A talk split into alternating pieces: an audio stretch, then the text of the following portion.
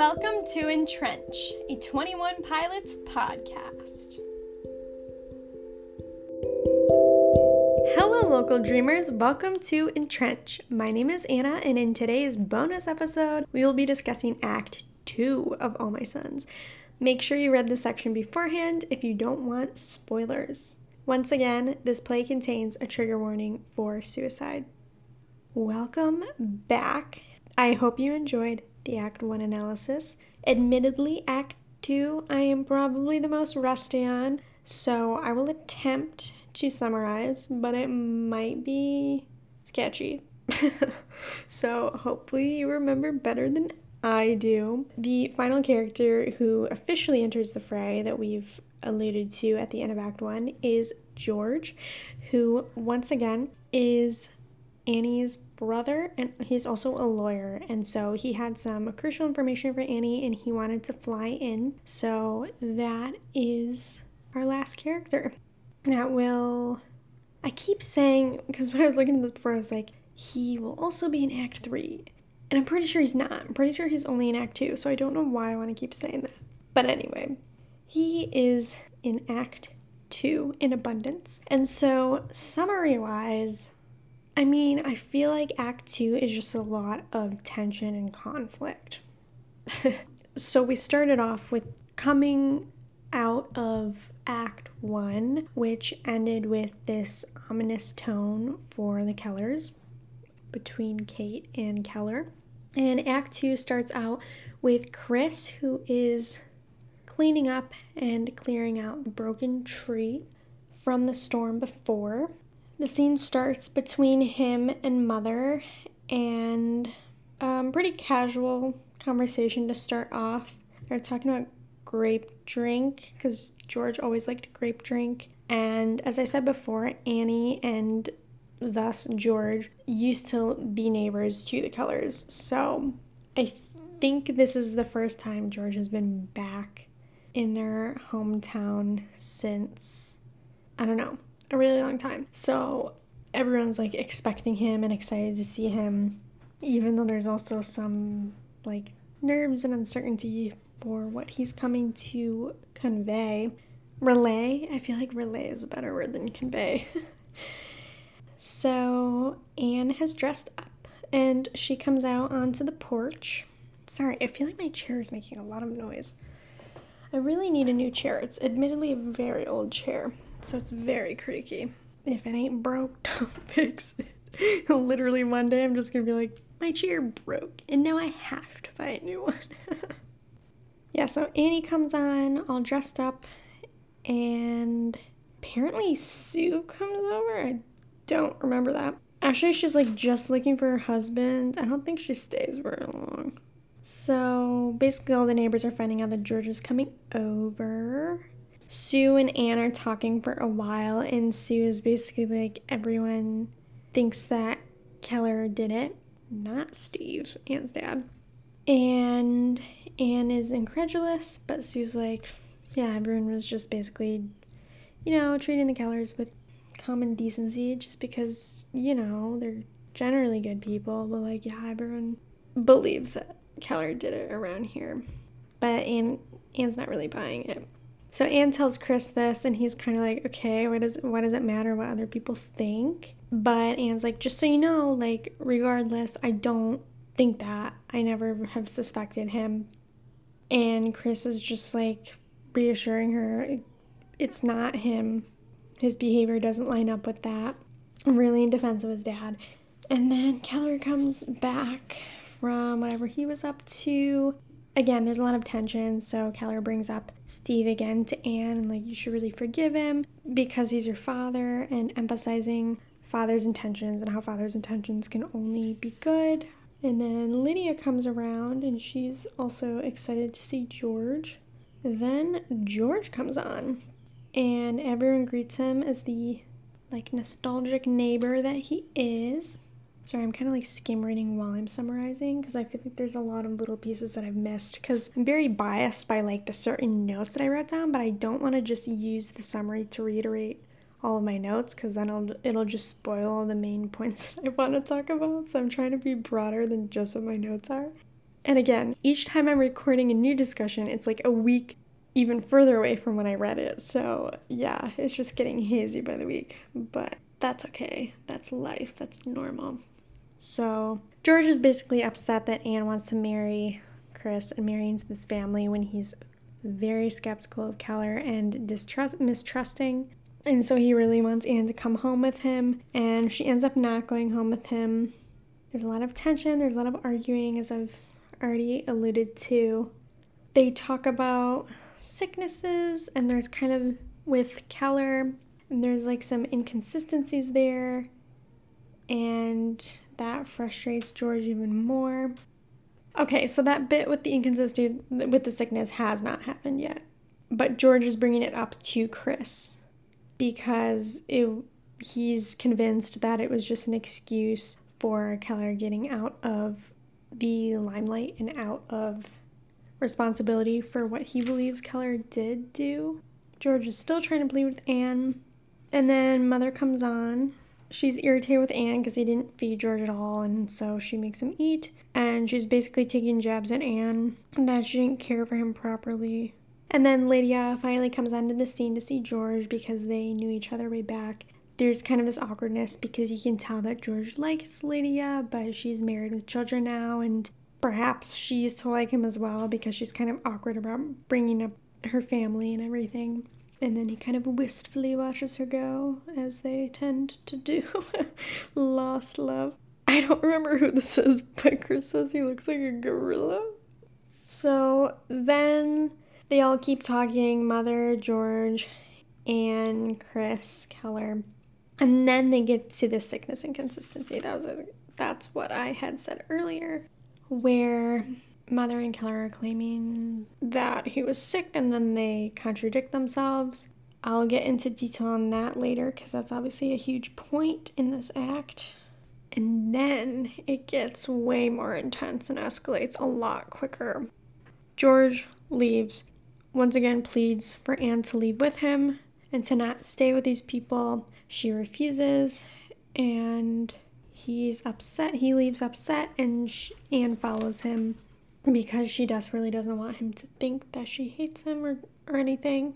And so then it's just Chris, Mother, and Keller at the very end of this act, and it gets really intense. Keller basically reinforces that he believes that Larry is dead, and Mother punches him out of rage. And then it comes out. I think it comes out through Mother. She finally says, Well, then, if you believe he's dead, it's because your father killed him. And Keller's frustrated, pleads to Chris. He never flew a P 40, which were the types of planes that the pilots died in, and that received the cracked cylinder heads. But at that point, Chris is like, So you did it. Because you're trying to argue a point in defense of Larry and deflecting what the reality is in relation to the other pilots. The consequence of that is murder and Keller is trying to argue that it, it's not murder, and Chris asks for an explanation, and Keller explains that he didn't have the ability to remake them, and it would have tanked business, I believe, and so that's why he had to paint over them and send them out anyway. And so he admits to it, and Chris gets very angry and he leaves. And that's this end of the act. Thanks for sticking in there with me. It's quite bumpier than Act 1. so now we can get into all these juicy details. So, the first thing I pointed out that is on the very first page is that Steve Annie's father is convinced Keller made him send the parts. Mother and Chris are talking, and Mother says he's worried in reference to Keller. When he's worried, he sleeps. We're dumb, Chris. Dad and I are stupid people. We don't know anything. We've got to protect us. Chris, you're silly. What's there to be afraid of? Mother, to his last day in court, Steve never gave up the idea that Dad made him do it. If they're going to open the case again, I won't live through it.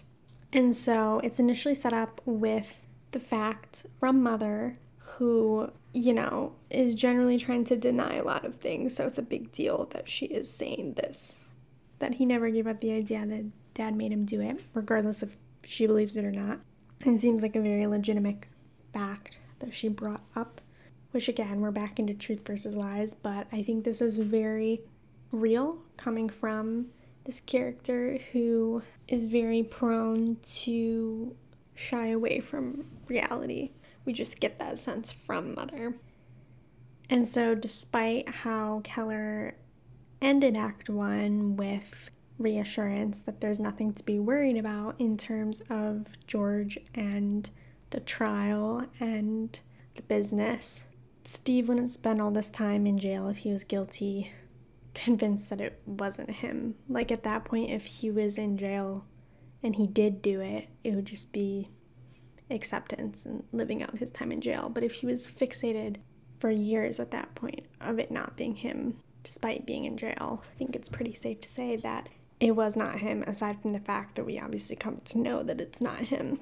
I think rationally it makes sense that this is a very reliable fact from Steve. So the next thing is we get into Keller's argument about fathers and ultimately his argument for why he thinks that Annie and Steve should have reconciliation, which ultimately I don't think is a very good argument because I think it's based on projection and uh, extreme bias. So I don't think it's from a place of him wanting what's best. Well, obviously, I mean, them having reconciliation is best because he ends up being innocent. So, I mean, on the one hand, it makes sense that Keller would argue that because he knows that Steve is innocent.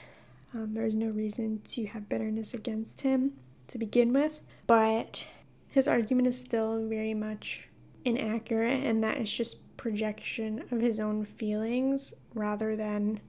I mean, it still is reality of the situation because Steve's innocent, but I don't know he's being very contradictory to reality at the same time because he says, My only accomplishment is my son. I ain't brainy. That's all I accomplished. Now, a year, 18 months, your father will be a free man. Who is he going to come to, Annie? His baby. You. He'll come, old, mad, into your house. Anne. That can't matter anymore, Joe. Keller. I don't want that to come between us. Anne, I can only tell you that that could never happen. Keller, you're in love now, Annie, but believe me, I'm older than you and I know. A daughter is a daughter, and a father is a father, and it could happen. And just this implication that he's your father. Like, he has to be good because he's your father, because you are his child. Therefore, everything is done for your benefit. How, so, how could you ever be mad at your parent? Which is very much projection of trying to convince himself that's the case because he doesn't know if that will actually be the case with his own son. Yeah, I think it's it's hard because people have such drastically different relationships with their family and with their parents especially. You either have really good spiritual relationships with your family and your parents or you have unhealthy ones. And obviously the ideal is that your father, especially in a marriage being symbolic of Christ in relation to the church, is supposed to have your best interests. He is supposed to lead you to good things. He is supposed to be doing things for your benefit, for the big picture, for what's ultimately the best for you. And so it's all the more heartbreaking when people have abusive fathers, when people have fathers who abandon them maybe some of you guys do. I, I don't know all of your situations, but I think, you know, we all have broken relationships, and a lot of people have broken parental relationships, but at least to me anyway, it, it almost seems like when someone has a broken father relationship, it's almost more negatively impactful. I'm basing this on nothing but just spiritual analogy.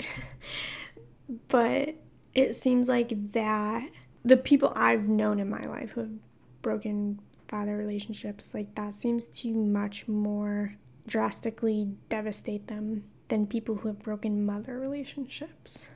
Like those are still equally devastating, but I think there's potential sin irony that there could be more often broken father relationships and they could cause a lot more destruction as a result because of our failure to reflect God as sinful humans, and fathers being the main people who are supposed to symbolize Christ in a family.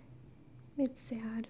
It's heartbreaking. And it's all the more humbling and makes me all the more joyful to know that I have, I'm lucky to have a good father and a good mother relationship because not everyone has that. But I mean, we all have different. I don't think you can live a human life without having at least one, if not much more, broken relationships. Like, I don't think it's possible to live on this earth with 100% intact relationships at the end of it. We've all experienced grief and loss in some way or another, whether it's familial or not. It's easy to compare or envy, but at the end of the day, I think it helps to just remember that we can only control what we can control in our relationships. And so ultimately, we can still benefit those people even if they're not in our lives because we can still pray for them, if nothing else. And just know that there's really there's no point comparing and even if someone seems to have more intact familial relationships than, you like as i said it's pretty impossible to not have broken relationships period so just remember keep that in perspective keep in mind that we all have broken relationships in some way. It might not be in the exact same ways but we've all experienced the loss of people from situational or circumstantial things. It's sad, but it's also something that we can bond over as a human experience and also just proof that this type of brokenness is inevitable and we can't expect ourselves to be speaking mostly to myself we can't expect ourselves to be relationally perfect and on top of that our broken relationships are proof that we're not god and we're not in a holy place yet where the standard would be 100% wholeness in relationships. I think it's just one more symptom of the fact that we're in a broken world, whether it's your relationship with your dad, your mom, your siblings, cousins, friends, the people we've lost for one reason or another, you know.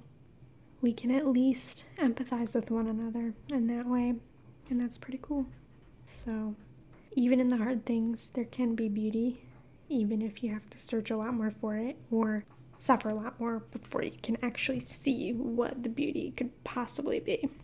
But that's the cool thing about God is even when it's really hard to see, you can eventually uproot it.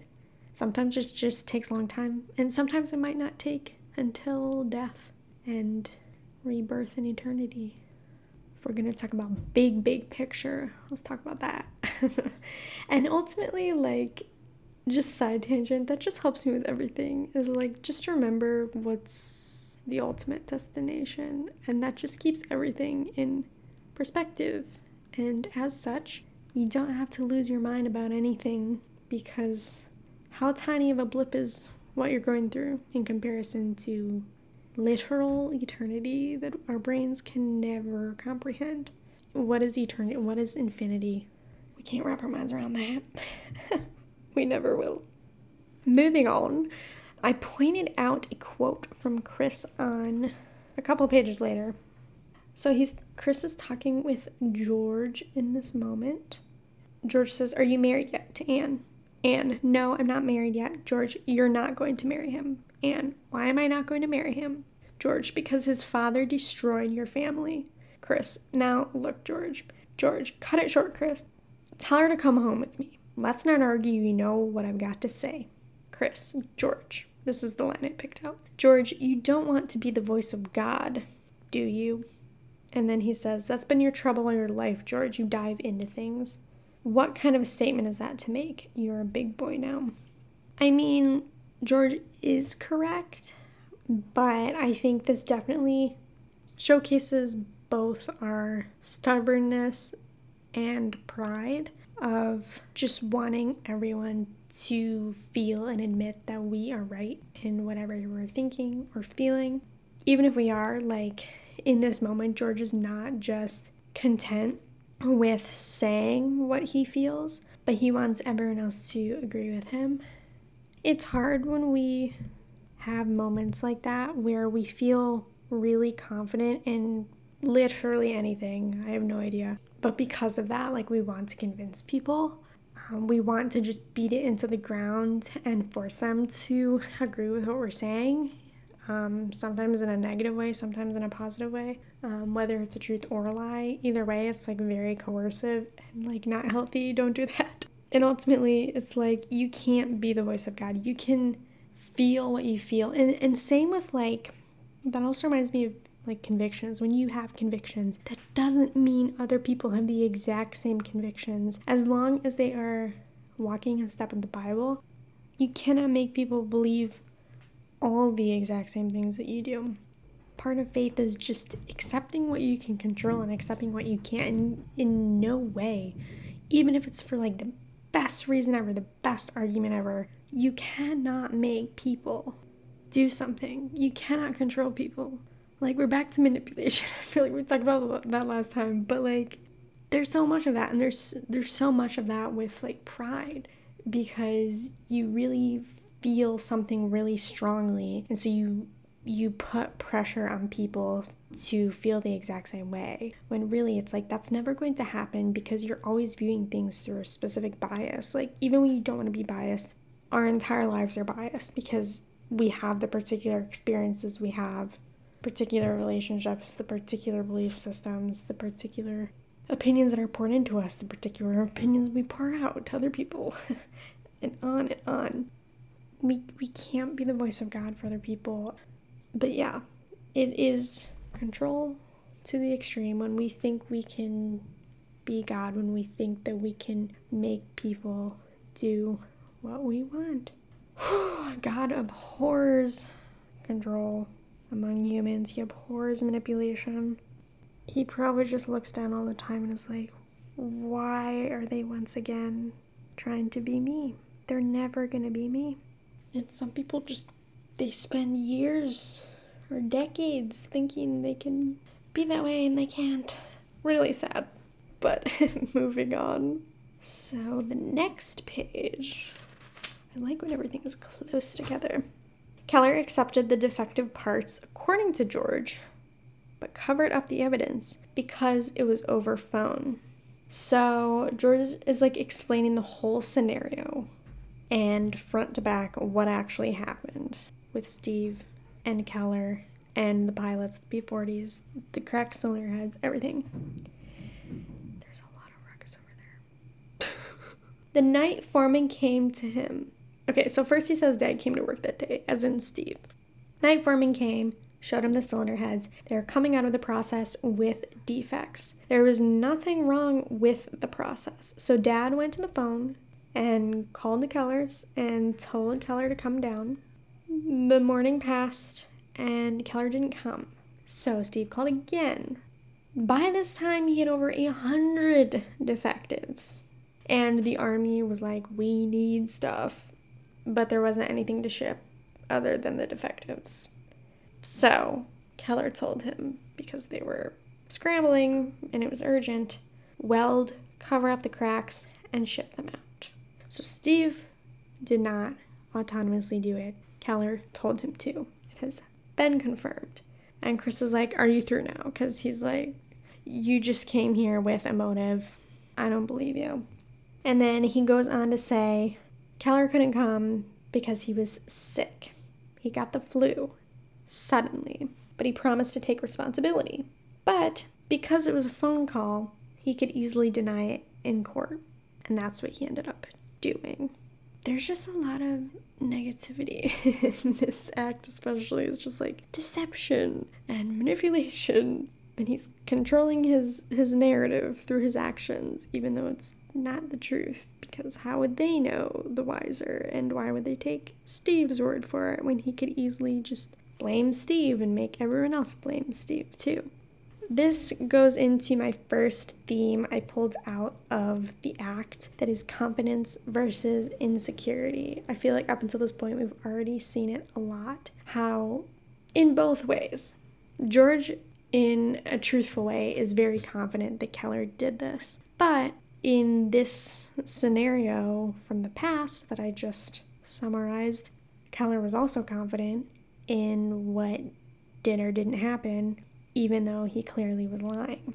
So, confidence can be used for good and it can also be used to manipulate a narrative.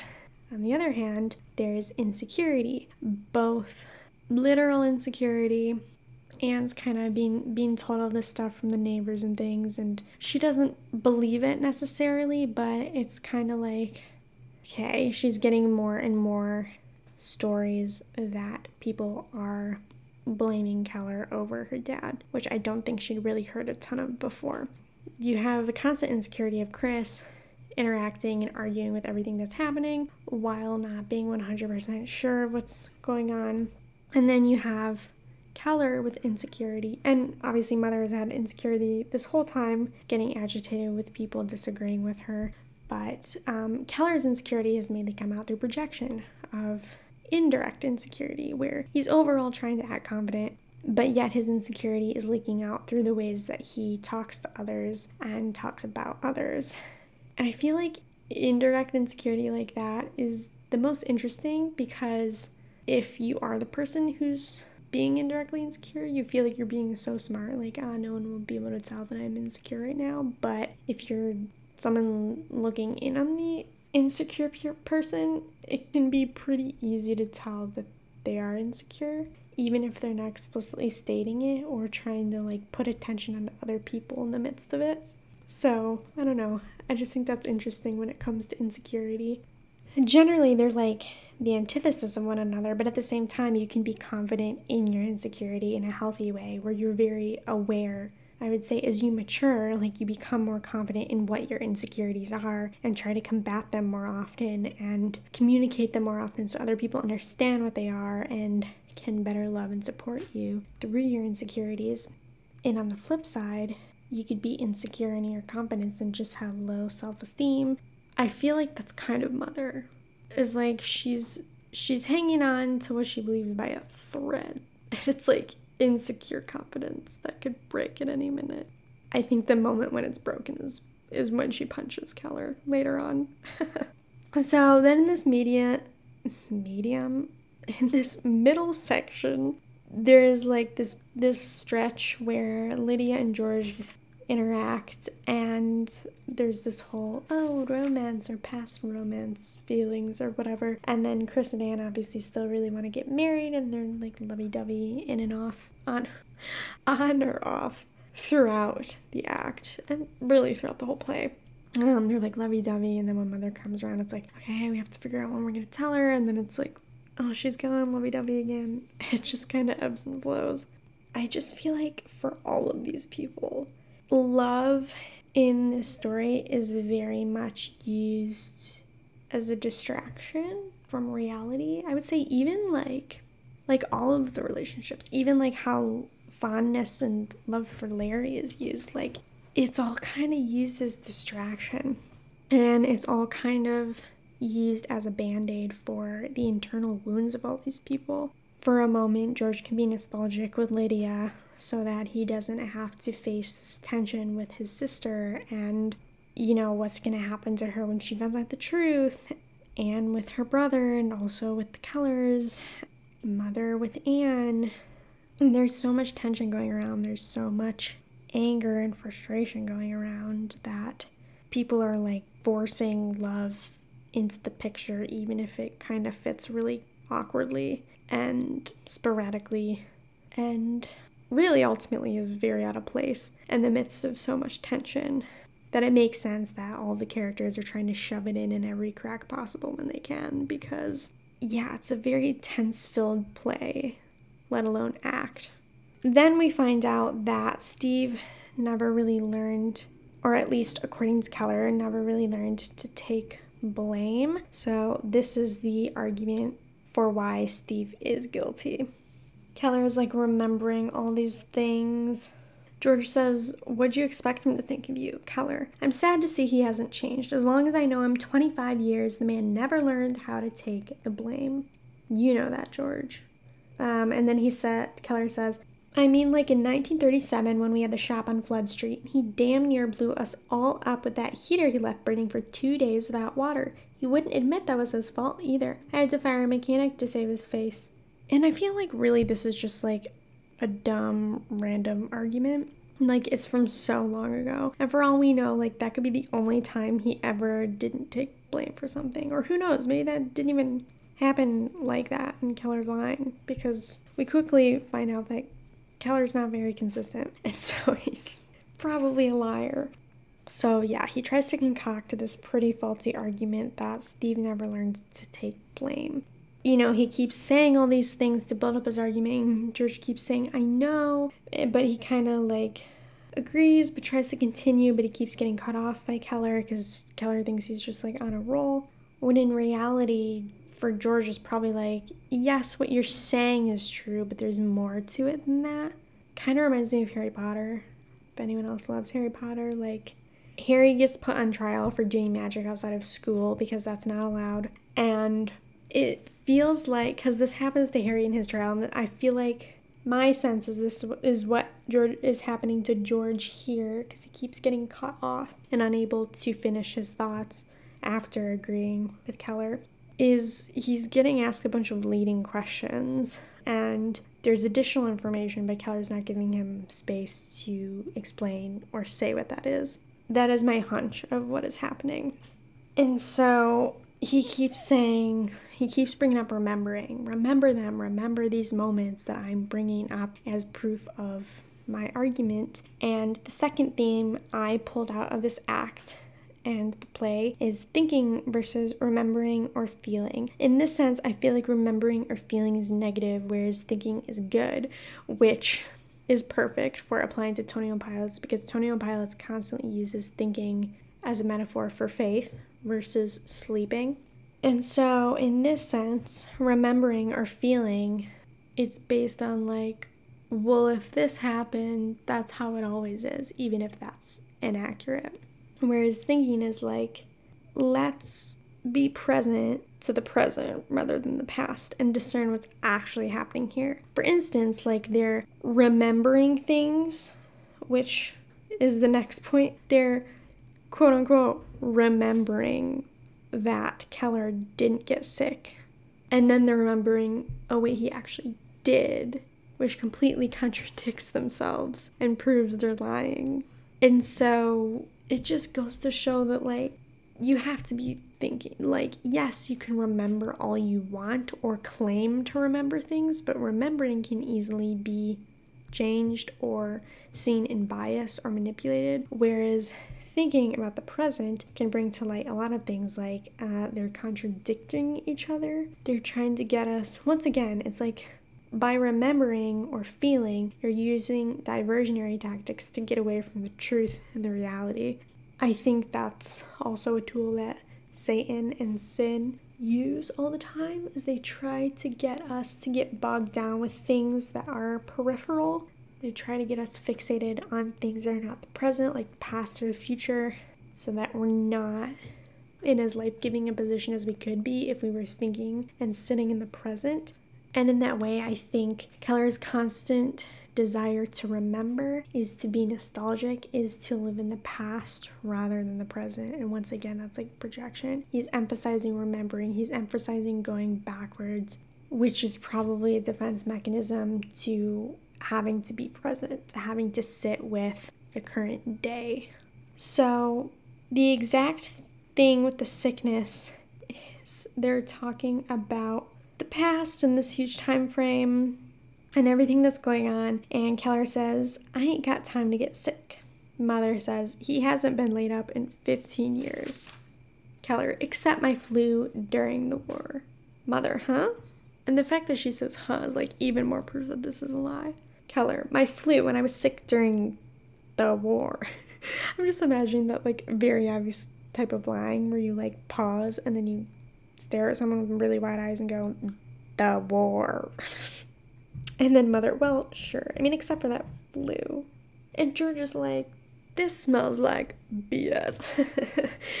because how would it would be one thing if you like forgot he had the common cold one time, but if he had the flu, like you would not forget that regardless of when it was. And so he is like, okay, I'm gonna let you dig your own grave at this point, basically. And then Frank comes in and interrupts everything. He has the finished horoscope that we talked about in Act 1 for Larry. Ultimately, he says that November 25th was Larry's favorable day. And that is just like ironic timing that it's like, hey, so because of this, he's alive. And it's like another lie at the perfect time. I don't really know what Frank's intentions are. Like he could be genuinely believing himself and like separate from from all of the lying with the Kellers, but it's just really ironic timing that there's like another lie on top to further avoid truth. So mother can cling on to something that's not true rather than face reality. But this actually very swiftly uh, turns. Anne and George leave because George is, he already knows what's up. Even further confirmation through the ridiculousness of the lying and inconsistencies. And he tries to get Anne to leave. She doesn't want to because she loves Chris. And she chases him off as he's leaving. And then it's just the Kellers. This is where it escalates. Mother packed Chris's bags to leave. And then, of course, that bothers Chris because he's like, Why do you want her to leave? I don't remember exactly when they tell them they want to get married. It might be Act 3, but like in comparison to the rest of the story, that part it's really not relevant. So, regardless, oh yes. Yeah, she she wanted Anne to leave because she's convinced he's still alive and she's Larry's girl, so that's that. So, at this point she basically proves that she knows that they want to get married because she's resisting it. And then, okay, right here is when Chris says, I'm marrying his girl. And Mother's like, never. Keller, you lost your mind? Mother, you have nothing to say. Keller, I got plenty to say. Three and a half years you've been talking like a maniac. And then she punches him. Which, like, in and of itself is like good for you because him just being rude in that moment. But also, like, he's right because I think she was falsely clinging to untruth. I think she was trying to somehow convince herself that the truth wasn't the truth. I don't know. I don't remember if it really in depth explains if Mother knew the whole time or not. I don't remember that part, so sorry. You, you probably remember and I don't. So I'd, I'd be curious, like, if she genuinely did believe he was or not. But I mean, it makes sense that it's just kind of like, I don't know, because that's the theme of all of this is like, I don't know what's true. so she's mad when he admits that Larry's dead. Because by Keller, of all people, admitting that means everything is Keller's fault. And he's dead because of Keller. And then Mother says to Chris, Your brother's alive, darling, because if he's dead, your father killed him. Do you understand me now? As long as you live, that boy is alive. God does not let a son be killed by his father. Which is such an interesting line because technically God killed Jesus. He sent him to die, knowing that he had to die. And Jesus pleaded with him, My father, my father, why have you forsaken me? And God still let him die. So, I mean, if God lets his own son, who has a piece of himself in him, die, then why would there be an exception for humans? it's very plausible that sons can be killed by fathers because of brokenness.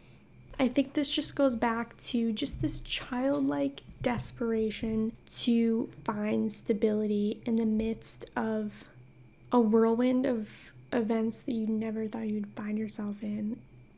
Chris starts to ask his dad, Then you did it? Keller, he never flew a P 40. Chris, but the others. He deflects. She's out of her mind. Dad, you did it? He never flew a P 40. What's the matter with you? And then it goes on, Dad, Dad, you killed 21 men. And he's like, How could I kill anybody? You know, I didn't kill anybody. And I mean, we all know we collectively killed Jesus. Even Tyler sings about that. um, so none of us are, are exempt from being a murderer. But the final theme as this ends out is blame and responsibility. Keller wants to hold tightly to technicalities because he doesn't want to be blamed. He doesn't want to be called a murderer, especially. And ultimately, I think a lot of that type of thing comes from shame. Like, I think there's always fear of, like, I don't want to be called a racist or I don't want to be called whatever is like spiritually or socially taboo. But none of it is new under the sun. None of us are exempt from all kinds of evil because of sin nature. Yet we see Keller ruthlessly fight to protect his image because he values his son's perception so much and he will do anything to keep that perception pure, even if it's based on a lie. Yet, really, like the best way to keep someone's perception of you as positive as possible is to take responsibility rather than blaming something else, rather than avoiding or sh- deflecting. And yet, we can convince ourselves that avoiding the responsibility is somehow more beneficial for us in a really selfish way because truth will out no matter what, and truth is integrity. No matter what it is, no matter how bad it is, responsibility is all taking responsibility is always good character. But it's wild how easily we will do cartwheels around truth if we really are uncomfortable about something. When really, like, all Chris wants in this moment is his dad for to, to admit it, even if it's painful. And, you know, with responsibility comes honesty, and honesty is always the best policy because even when it's painful, it allows us to stay present rather than fearful about potential outcomes.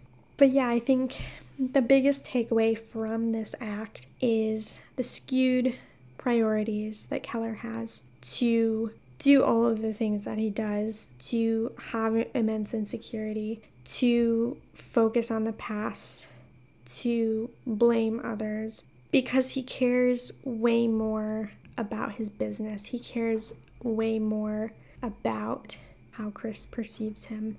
And he cares and idolizes these things ultimately so highly that he was willing to sacrifice 21 men to uphold his business and to uphold his son's view of him, which comes crashing down anyway. And I think that's just proof that the things that we try to make God's will never be, and they're always going to fail, and the debris is always going to hit us because our priorities are never going to be healthy for us in the simple ways that we want them to be. Similarly, you know, business ultimately boils down to status and success. And Chris's perspective of Keller ultimately boils down to man as a whole. And people's lives and truth are always going to be more important than status. Status is so earthly and so fleeting. It reaps nothing other than very temporary things. Success is also so fickle and is constantly changing in in the eyes of people and patterns and values in societies. Probably the most inconsistent of them all is man and man's opinions, which is speaking also to myself as a recovering people pleaser, but people's lives and truth and honesty are always going to be more important than people's perceptions of you and even if the people are seemingly good people or Christians or whatever that means, you can't live by them. Um, people can have good, in- even if people have good intentions, even if people know what's right. Like, it doesn't matter the reasoning behind people's opinions. You're never going to please them all. You're never going to satisfy them all. And they're going to constantly change. And they're not going to be around forever, unlike God's. And that's why His is way more important and way more fulfilling. God proves His power in that anytime we put anything above Him, it crashes and burns. It proves its emptiness, thus proving that the only way is God. And that's pretty cool. You can email entrenchpodcasts at gmail.com with all of your thoughts on Act 2 of All My Sons. I would love to hear your literary analysis.